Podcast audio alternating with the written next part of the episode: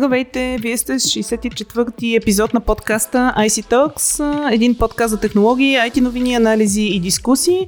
Аз съм Майя Бойчева, гост на IC Talks днес, Иван Гайдаров, редактор с писание CIO и компютър от BG. Здрасти, Майя. Здравейте на всички.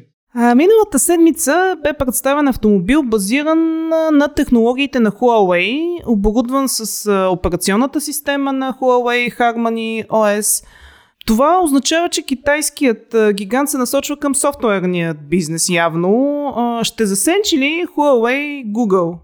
Ами, за момента, за момента по-скоро Huawei е в процес на трансформация, която всъщност може да е новина само за хората, които не, не следят какво се случва всъщност в политическите отношения между Китай и щатите, които са базирани в много голяма степен на технологична основа в последните 2-3 години.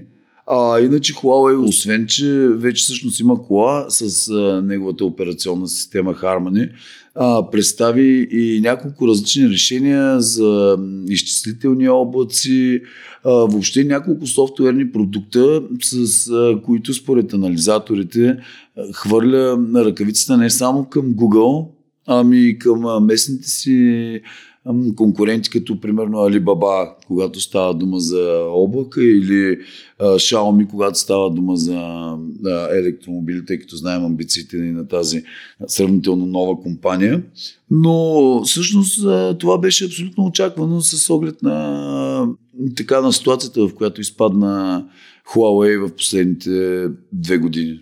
Да припомним на слушателите какво точно се случи Ами добре, защото те всъщност в, точно в периодиката реално на събитията се крие нали, основата на моята теза, че това не е неочаквана новина. Всичко почна на 15 май 2019 година, когато беше наложена първата забрана на Huawei от страна на администрацията на Тръмп, като китайският технологичен гигант влезе в черен списък, според който телекомуникационните оператори в страната вече нямаха право да купуват продукти от Huawei.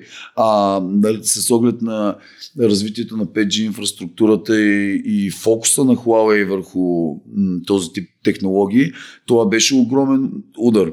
След това последва една лобистка акция, обзета от страна на САЩ и още много страни се включиха към този фронт срещу Huawei по отношение на телекомуникационните технологии, които предлага. След това това беше последвано. Нали, имаше известни гратисни периоди, които горе-долу, колкото да разводнят малко самата, да не е толкова ударна цялата тази политика. След това обаче дойде забраната за да се продават въобще технологии американски на Huawei. Това доведе до, до там, че всъщност компанията вече не можеше да използва продукти на Google в своите хардуерни а, устройства. Те бяха основата на бизнеса на, на Huawei. И разбира се, те започнаха да разработват въпросната операционна система Harmony, която сега вече, две години по-късно, всъщност вече я виждаме дори в а, самоуправляващ автомобил, нали, което си е добро развитие. Но най-големият удар и всъщност нещото, което според мен наклони везните към софтуера, беше отрязването на достъпа на Huawei до технологии за производство на чипове, което прекъсна тяхната, тяхната е, линия за чипове а те бяха основно във всичките продукти.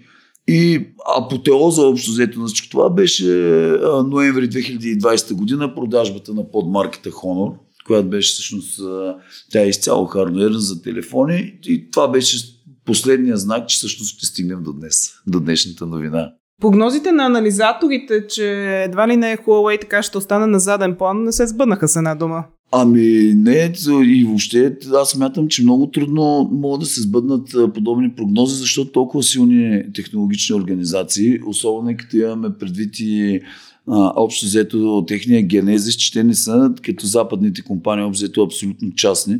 А, винаги има една нишка, която води към, едно, към, една, към държава, която съответно, когато се наложи, удря едно рамо.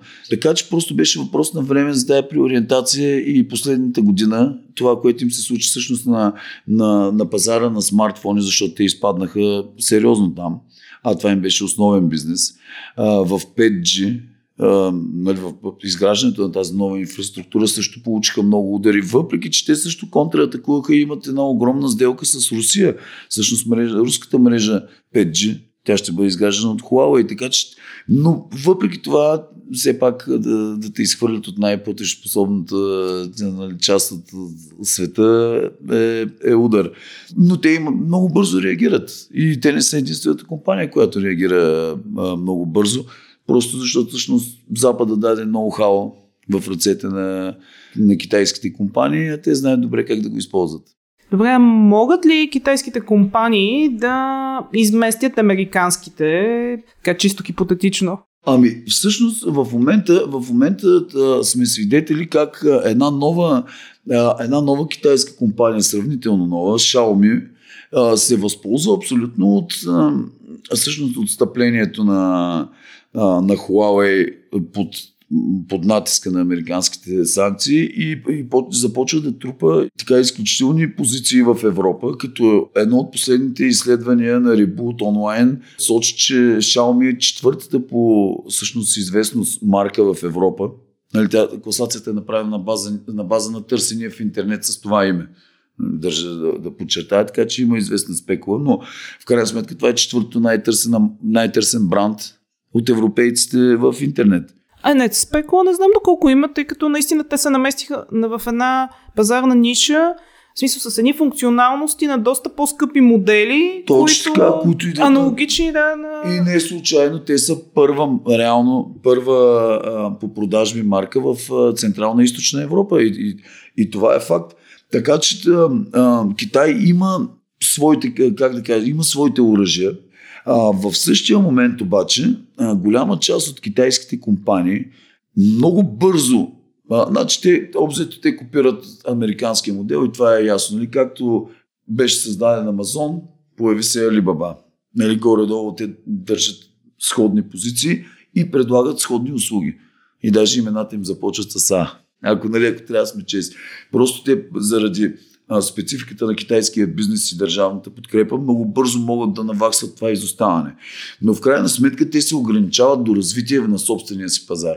Всичките им най-големи компании всъщност първо трупат, първо трупат а, как да кажа, известност на собствения си пазар, тъй като е най-големия в света всъщност. И това е независимо дали става дума за телефони, дали става дума за електромобили. Това е факт.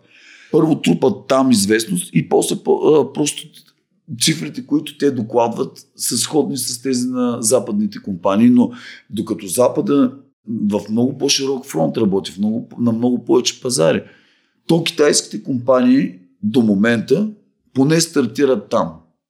Дали ще се наложат извън Китай обаче, е въпрос вече и на геополитика всъщност. Е, случая на, на Alibaba определено са се наложили извън а, Китай. Нали? Няма как. Аз а, не познавам човек, който не си е поръчвал от Alibaba нещо. Точно така, всъщност те, те имат, но, но първо трупат там, трупат първоначалното си самочувствие и след това излез. Както видяхме, Huawei направи същото всъщност. Първо натрупа в Китай, след това излезе, но видяхме как беше блокиран в рамките на, на две години, за да се приориентира основния му бизнес.